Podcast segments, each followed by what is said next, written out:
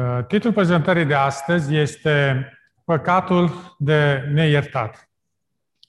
Vom dezbate acest subiect și data viitoare. Donald Brown descrie în cartea Universul Uman 400 de comportamente pe care le considera, le considera comune în uh, omenire. El include lucrări, uh, lucruri ca jucării, glume, dansuri, proverbe. El crede că toate culturile au conceptul de corect și greșit. Că generozitatea este aplaudată sau este lăudată și promisiunile sunt ținute. Lucruri ca răutatea și crima sunt înțelese ca fiind greșite. Uh, noi toți avem un sens al conștiinței, indiferent de unde venim. Apostolul Pavel a făcut o remarcă similară cu multe secole uh, în urmă. Dumnezeu a dat evreilor cele 10 porunci pentru a clarifica ce este corect și ce este greșit. Pavel spune că neamurile pot să știe ce este corect prin ascultarea de conștiință. Roman, capitolul 2, versetele 14 și 15, spune așa. Când neamurile, măcar că n-au lege, fac din fire lucrurile legii, prin aceasta ei care n-au o lege sunt singur lege. Și ei dovedesc că lucrarea legii este scrisă în inimile lor. Fiindcă despre lucrarea aceasta mărturisește cugetul lor și gândurile lor, care sau se învinovățesc sau se dezvinovățesc între ele. Dar aceasta nu înseamnă că oamenii fac întotdeauna ce este corect. Oamenii se răzvrătesc împotriva glasului conștiinței. Întrucât Dumnezeu ne-a creat cu un sens a ceea ce este corect sau greșit, vom simți vinovăția când facem un lucru rău sau am eșuat să facem un lucru bun. Prin credința în Isus, Dumnezeu elimină pedeapsa cu moartea de la călcătorii de lege. Actul grațios de iertare a lui Dumnezeu este singura speranță pentru viața veșnică. Suntem dependenți de Hristos pentru mântuire și iertare. Dacă există un păcat pe care Dumnezeu nu-l va ierta, atunci acesta ar trebui evitat cu orice preț. Cât de grav trebuie să fie păcatul pentru Dumnezeu să nu-l ierte? Știm, de exemplu, că Dumnezeu va ierta crima. Regele David a fost iertat când s-a păcăit de uciderea lui Urie. Dar ar ierta Dumnezeu pe cineva care a comis mai multe crime? Dacă ar fi ucis 168 de oameni, ca în cazul lui Timothy McVeigh. Acesta a fost un terorist american în anul 1995, el a bombardat orașul Oklahoma, a ucis 138 de persoane, dintre care erau copii, și a mai mult de 680 de persoane. Acesta este unul din cele mai letale acte de terorism intern din istoria Statelor Unite. McVeigh a fost executat prin injecție letală la 11 iunie 2001 l-ar uh, ierta Dumnezeu pe Hitler, care a ucis 6 milioane de evrei? Isaia, capitolul 1, versetul 18 spune De vor fi păcatele voastre cum e cârmâzul, se vor face albe ca zăpada. De vor fi roșii ca purpura, se vor face ca lână. Dumnezeu este capabil să ierte orice păcat pe care îl aducem la El. Păcatul pe care El nu-l poate ierta este unul pe care nu-l aducem la el. Noul Testament este mai specific cu privire la păcatul pe care Dumnezeu nu-l va ierta. Farisei l-au acuzat pe Mântuitorul că a făcut minunile sale prin puterea lui satana. Așa descrie în Matei, capitolul 12, versetul 24. Omul acesta nu scoate demonii decât cu Belzebul, demo, domnul demonilor. Mântuitorul le-a spus că acest păcat este hula împotriva Duhului Sfânt. Matei, capitolul 12, versetul 31. Vă spun orice păcat și orice hulă vor fi iertate oamenilor, dar hula împotriva Duhului Sfânt nu le va fi iertată. Domnul Isus a spus că acest păcat nu le va fi iertat. Des front la adresa lui Dumnezeu. De aici denumirea păcatul neiertat.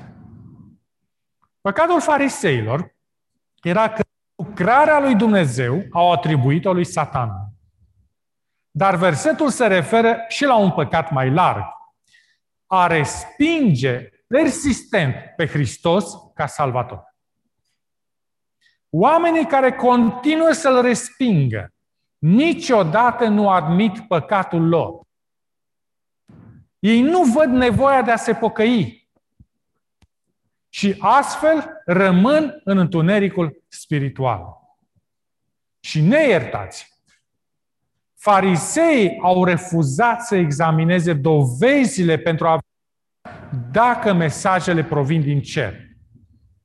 În felul acesta, fariseii au păcătuit împotriva Duhului Sfânt. Evreii și-au urmat cursul de a-L respinge pe Hristos. În starea lor auto au crezut că răstignindu-L îi făceau un serviciu lui Dumnezeu. Există o aplicație pentru noi. Dacă rezistăm apelurilor Duhului Sfânt, vom persista în ceea ce știm că este greșit. Dacă menținem independența inimii, vom face la fel ca evreii. În fața celor mai vezi, putem proceda ca ei și totuși să ne lingușim că facem lucrări pentru Dumnezeu. Astăzi, păcatul fariseilor se repetă. Mulți se întorc de la lumină, refuzând să asculte avertismentul Duhului Sfânt. Închizând inima la impresiile divine, eliminăm iertarea Mântuitorului. Respingând mila și adevărul, pășim pe un drum de rezistență. Și asta va continua până când nu vom avea puterea de a face altfel. Dorința de a face voia lui Dumnezeu nu se mai simte. Disciplinele spirituale devin plictisitoare. Rezultatul este întunericul spiritual. Prin respingerea Domnului Hristos, poporul evreu a comis păcatul de neiertat. Refuzând invitațiile sale de milă, comitem aceeași eroare. Hula, împotriva Duhului Sfânt, nu într-o faptă sau într-un cuvânt, într cuvânt sau într-o faptă bruscă, ci este rezistența fermă și continuă împotriva adevărului. Dumnezeu nu nimicește pe nimeni.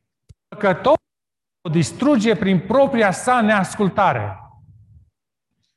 În uh, lupta pentru sufletele oamenilor, diavolul vine cu gânduri rele, sugestii de compromis și alte tentații. Duhul Sfânt vine cu vocea conștiinței, cu ocaziile providențiale și cu Biblia. Conștiința este vocea lui Dumnezeu auzită în mijlocul conflictului pasiunilor umane. când îi se rezistă, Duhul lui Dumnezeu este întristat. Doar o mică întârziere în a răspunde chemării Duhului Sfânt pune picioarele pe drumul către păcatul de neiertat. Ne oprim asupra unor exemple din Scriptură. Orașe, indivizi și chiar națiuni întregi pot să ajungă la păcatul de neiertat. Primul exemplu, Sodoma și Gomora. Dumnezeu cu răbdare infinită a permis imoralitatea și poluarea morală a acestor orașe. Geneza, capitolul 18, versetul 20. Și Domnul a zis, strigătul împotriva Sodomei și Gomorei s-a mărit și păcatul lor, într-adevăr, este nespus de greu. Refuzul lor încăpățânat de a auzi vocea lui Dumnezeu a crescut până când păcatul era nespus de greu. Atunci Dumnezeu a spus, este de ajuns. Geneza, capitolul 19, versetul 24. Atunci Domnul a făcut să plouă peste Sodoma și peste Comora pucioasă și foc de la Domnul din cer. Justiția lui Dumnezeu a venit brusc și consecințele au fost dincolo de remediu. Al doilea exemplu. Irod Antipa. Din ordinul lui Ioan Botezătorul a fost decapitat. Și Ellen White scria, pentru un timp Irod a simțit mustrările conștiinței. După aceea însă a început să se laude cu această crimă, deoarece Ioan a îndrăznit să-l mustre. El a comis păcatul de neiertat, declara serva Domnului. După omorârea lui Ioan Botezătorul, Irod a continuat să mai guverneze regele arab, Aretas, a făcut război în Irod. Învins, Irod a căzut victimă mâniei împăratului roman Gaius Caligula. A fost exilat împreună cu Irodiada și Salomea, prima oară în Galia și apoi în Spania. Putem observa că moartea unui om se aseamănă de obicei cu păcatul săvârșit. Un exemplu în acest sens este Salomea, fica Irodiadei. Ea ceruse și primise de la Irod capul lui Ioan Botezătorul pe o tipsie. Exilații Irod, Irodiada și Salomea trăiau în Spania. În orașul Loret. Salomea a vrut să traverseze într-o iarnă râul înghețat Sicaris. Dar gheața s-a rupt și a ajuns în apă până la gât. Gheața s-a strâns în jurul gâtului ei. Salomea se rotea, dansând cu picioarele în apă, precum a dansat cândva la curtea lui Irod. Cu toate acestea, n-a putut să iasă la suprafață. O bucată ascuțită de gheață i-a retezat capul. Apa i-a purtat trupul în naval, iar capul i-a fost adus Irodiadei pe o tipsie. Așa cum fusese adus odată capul lui Ioan Botezătorul. Un alt exemplu este Irod Agripa I. Faptele 12 cu 2 spune, cam în aceeași vreme, împăratul Irod a pus mâinile pe unii din biserică pentru ca să-i chinuiască și a ucis cu sabia pe Iacov, fratele lui Ioan. Irod l-a condamnat moarte și pe Petru, doar că un înger l-a pe Petru din închisoare. Povestea morții lui Irod nu este una fericită, dar este realistă. Faptele, capitolul 12, versetul 21 și la 23. Într-o zi anumită, Irod s-a îmbrăcat cu hainele lui împărătești. A șezut pe scaunul lui împărătesc și le vorbea. Norodul a strigat. Glas de Dumnezeu, nu de om. Îndată l-a lovit un înger al Domnului, pentru că nu dăduse slavă lui Dumnezeu și a murit mâncat de viermi. Istoricul evreu Josephus descrie acest eveniment. El spune că în momentul în care s-a întâmplat acest lucru, Irod era îmbrăcat cu haine poleite de argint. Soarele se reflecta în hainele lui. În timp ce stătea acolo, în toată splendarea sa, oamenii au început să-l numească zeu. Iar Irod a acceptat lauda și închinarea lor. Deodată Irod a fost lovit de o durere îngrozitoare în abdomen, s-a înconvoiat și a trebuit să fie dus la dormitorul său. Timp de cinci zile a trăit cu o durere necruțătoare până când a murit. Irod acceptase închinarea și lauda care îi se cuvin numai lui Dumnezeu. Îl avem apoi pe Felix, guvernatorul roman din Cezarea. Exemplul lui ne arată cât de important este să răspundem imediat chemării Duhului Sfânt.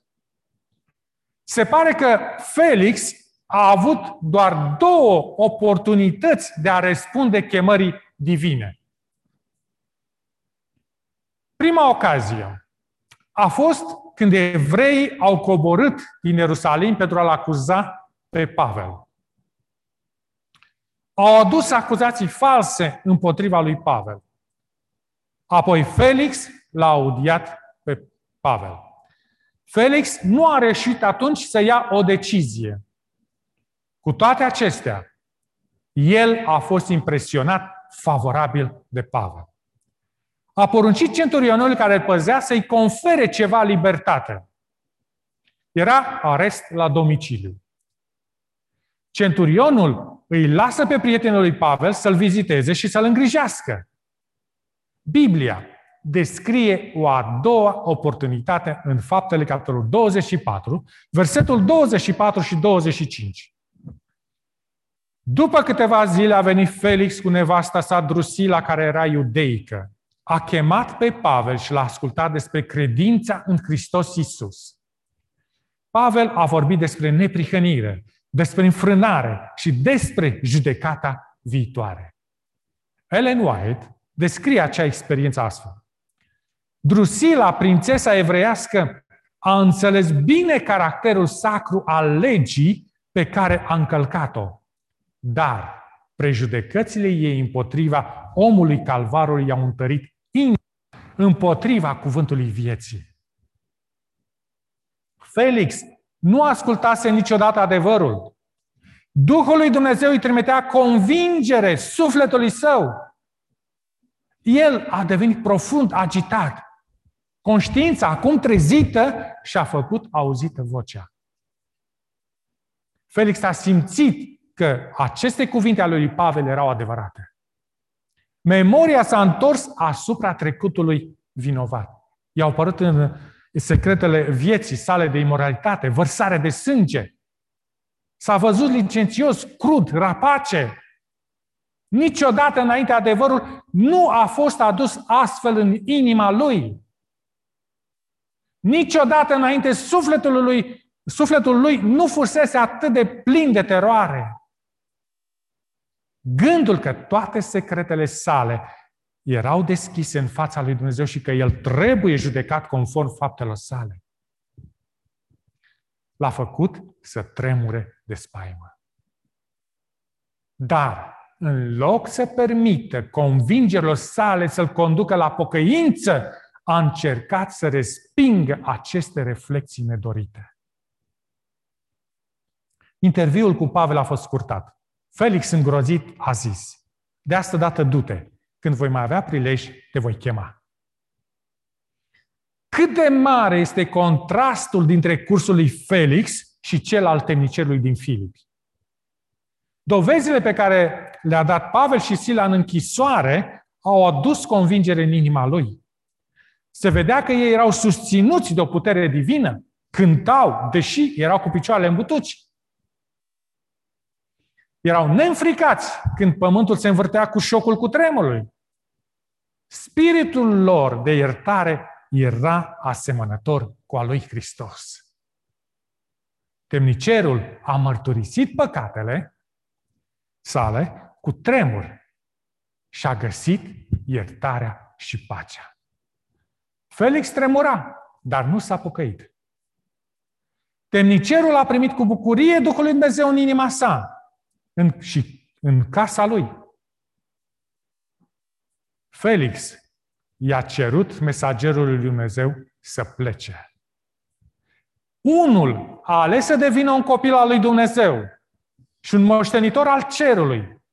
Celălalt a ales drumul pierzării. Pavel a vorbit lui Felix despre neprihănire, înfrânare și judecata viitoare. O rază de lumină din cer fusese lăsată să strălucească asupra lui Felix. Aceasta a fost ocazia trimisă din cer ca el să-și va, să vadă și să-și părăsească păcatele. Dar el i-a spus solului lui Dumnezeu, du-te. Ellen White scrie, Felix a avut ultima ofertă de milă. Trebu- nu trebuia să primească niciodată o altă chemare de la Dumnezeu. Dacă suntem sinceri cu noi înșine, este probabil că am avut sute de chemări de la Dumnezeu. Duhul Sfânt ne-a șoptit. Aceasta este calea. Mergeți pe ea. Dar câte apeluri ne va mai oferi Dumnezeu? Felix a avut doar două consemnate în Sfânta Scriptură. Sfatul lui Dumnezeu este să răspundem astăzi, acum. Evrei, capitolul 3, versetele 7 și 8. Astăzi, dacă auziți glasul lui, nu vă împietriți inimile. Aici vedem apelurile Duhului Sfânt. Te îndeamnă să nu-l amâni. Răspunde astăzi, într-un mod pozitiv, la vocea lui Dumnezeu. Când nu reușim să răspundem, întrerupem canalul de comunicare dintre noi și Cel. Dumnezeu nu vrea doar să vorbească cu noi, ci vrea să ne schimbe, să ne transforme, să ne facă potriviți pentru a trăi cu El în cer, în compania ființelor cerești. Lucrarea Duhului Sfânt i-a fost explicată atentului Nicodim de către Mântuitorul în Ioan, capitolul 3, versetele 5 la 8, care spune așa, Adevărat, adevărat îți spun că dacă nu se naște cineva din apă și din Duh, nu poate să intre în împărăția lui Dumnezeu. Ce este născut din carne este carne și ce este născut din Duh este Duh. Nu te mira că ți-am zis, trebuie să vă nașteți din nou. Vântul suflă încotro vrea și auzi vuietul, dar nu știi de unde vine, nici încotro merge. Tot așa este cu oricine este născut din Duhul. Comentând acest pasaj, Ellen White a scris, când Duhul lui Dumnezeu ia în stăpânire inima, acesta transformă viața. Gândurile păcătoase sunt lăsate deoparte. Se renunță la faptele rele. Dragostea, smerenia și pacea iau locul furiei, invidiei și certei. Bucuria ia locul tristeții, iar chipul reflectă lumina cerului. Nimeni nu vede mâna care ridică povara. Binecuvântarea vine atunci când prin credință sufletul se predă lui Dumnezeu. Atunci pe care niciun ochi uman nu o poate vedea, nu creează în noi o ființă după chipul lui Dumnezeu. Procesul de respingere a Duhului Sfânt este un proces treptat. Un mic compromis făcut, suprimarea îndemnului Duhului Sfânt, vocea lui Dumnezeu devine mai slabă. De fapt, percepțiile noastre spirituale sunt dezactivate. Și astfel întunericul spiritual se întinde până când este noapte în suflet.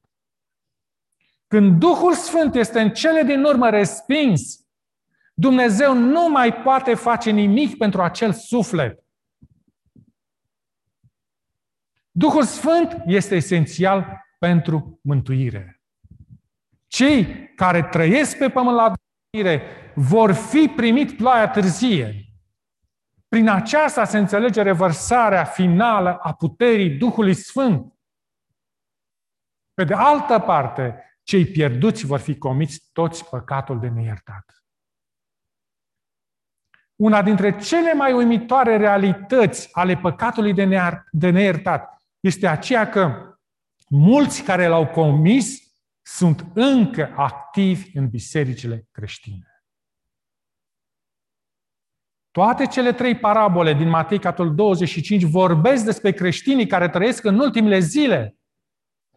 Cei care sunt în cele din urmă pierduți nu au fost transformați de Duhul Sfânt. Pentru o vreme, persoanele care au săvârșit acest păcat pot părea că sunt copii ai lui Dumnezeu. Dar când circumstanțele apar pentru a-și arăta caracterul, se va constata că se află pe terenul inamicului. Că stau sub un steag negru. Nu putem avea o idee realistă despre ceea ce ne pregătește Dumnezeu. Dacă am avea, nimic de pe acest pământ nu ne-ar atrage. Întreaga noastră energie ar fi, cheltu- ar fi cheltuită pregătindu-ne pentru cer. Fiul risipitor și-a, revenit, și-a venit în fire. El și-a dat seama că orice case de pe acest pământ nu corespunde casei Tatălui. La fel sunt casele pe care Tatăl Ceresc le pregătește cei care îl iubesc. În 1897, în Review Herald, Ellen White a făcut acest apel. Te-aș avertiza să nu întârzii. Să nu aștepți un moment în care vei fi mai înclinat să-i slujești lui Dumnezeu decât în prezent. Cu fiecare oră în care întârzi, ridici bariere împotriva lui. Prin obiceiurile, prin practicile tale și faci mai dificilă pocăința și revenirea pe cărările dreptății.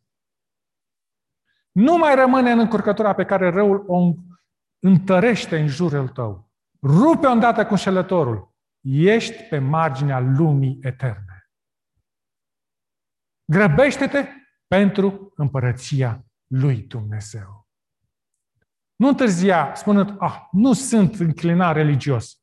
Chiar acest fapt ar trebui să te facă să te temi. Ca nu cumva Duhul lui Dumnezeu să fie îndurerat pentru ultima dată. Îndrăznești săriști?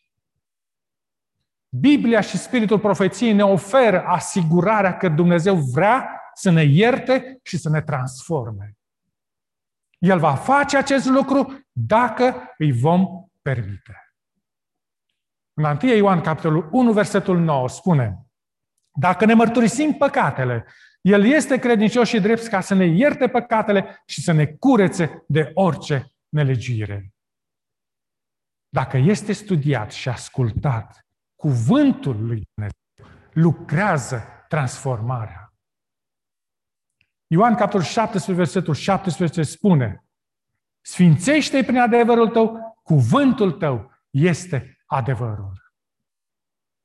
Efeseni, capitolul 4, versetul 30.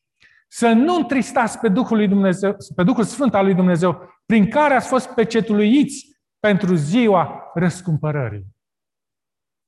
Este un lucru grav să întristezi Duhul Sfânt. El este mâhnit când omul refuză să asculte. Deoarece crucea este prea grea sau tăgăduirea de sine este prea mare. Duhul Sfânt caută să rămână cu fiecare suflet dacă este binevenit ca oaspete onorat, cei care îl primesc vor fi desăvârșiți în Hristos.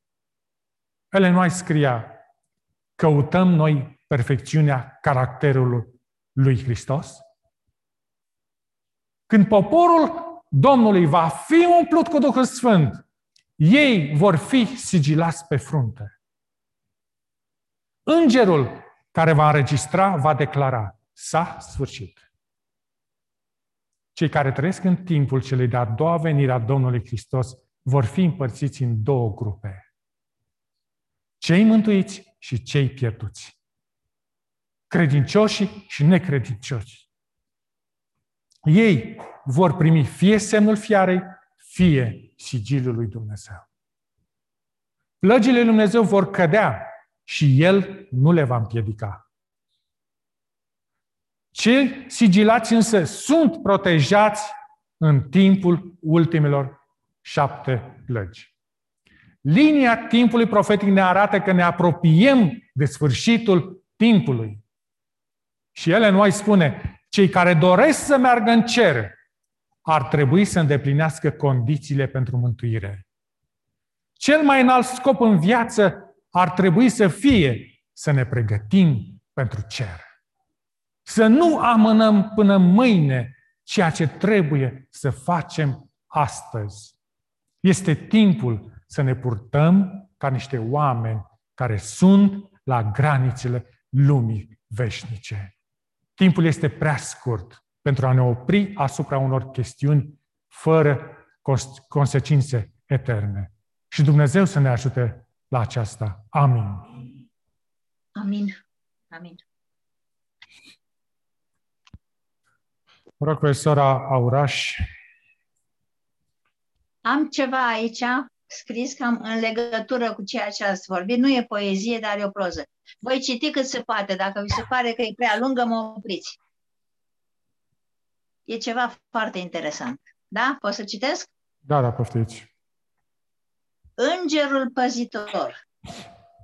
Îngerașule, spune-mi, te rog, pentru ce tac har